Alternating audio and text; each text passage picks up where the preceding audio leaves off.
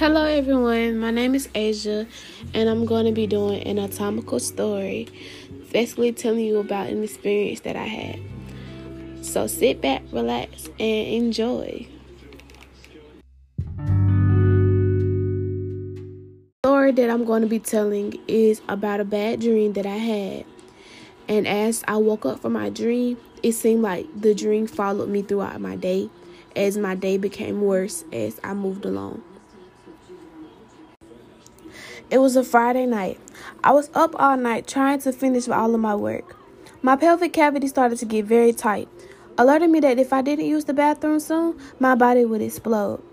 After I came back from the bathroom, I drifted off into a deep sleep. While asleep, I started to have a very weird dream. The anterior and posterior part of my body was covered in disgusting looking insects. From my peripheral, I could see what looked like a person standing at my door watching the bugs crawl all over. One even got on the deep inner part of my ear canal. My visceral organs started to bubble as I felt sick watching and smelling these insects. The figure standing by the door started to move towards the lateral part of my body.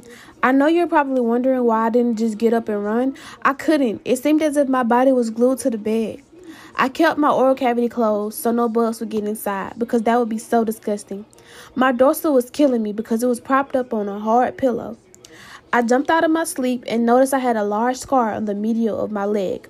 I got out of bed and rinsed my orbital cavity with water just to make sure that everything was just a dream. I noticed something superficial to my wall and got scared, but it was only a drop of water sliding superior to the wall. I continued about my day and went to get a frappe from the nearest Starbucks. I decided to walk since the shop was not that far from my house anyways. On the way there, I noticed a small puppy proximal to me. It was so cute, but I was scared that it might have a disease. I left the puppy alone and continued to walk.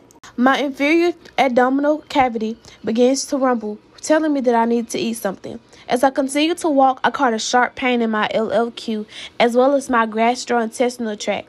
I decided to go back home because the pain became worse.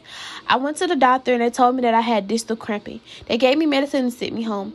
Later on throughout the day, I felt better, so I went back to Starbucks and got coffee.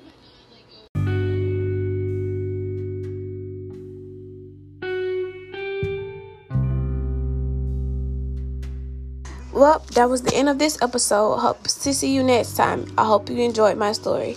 Have a nice day. Goodbye.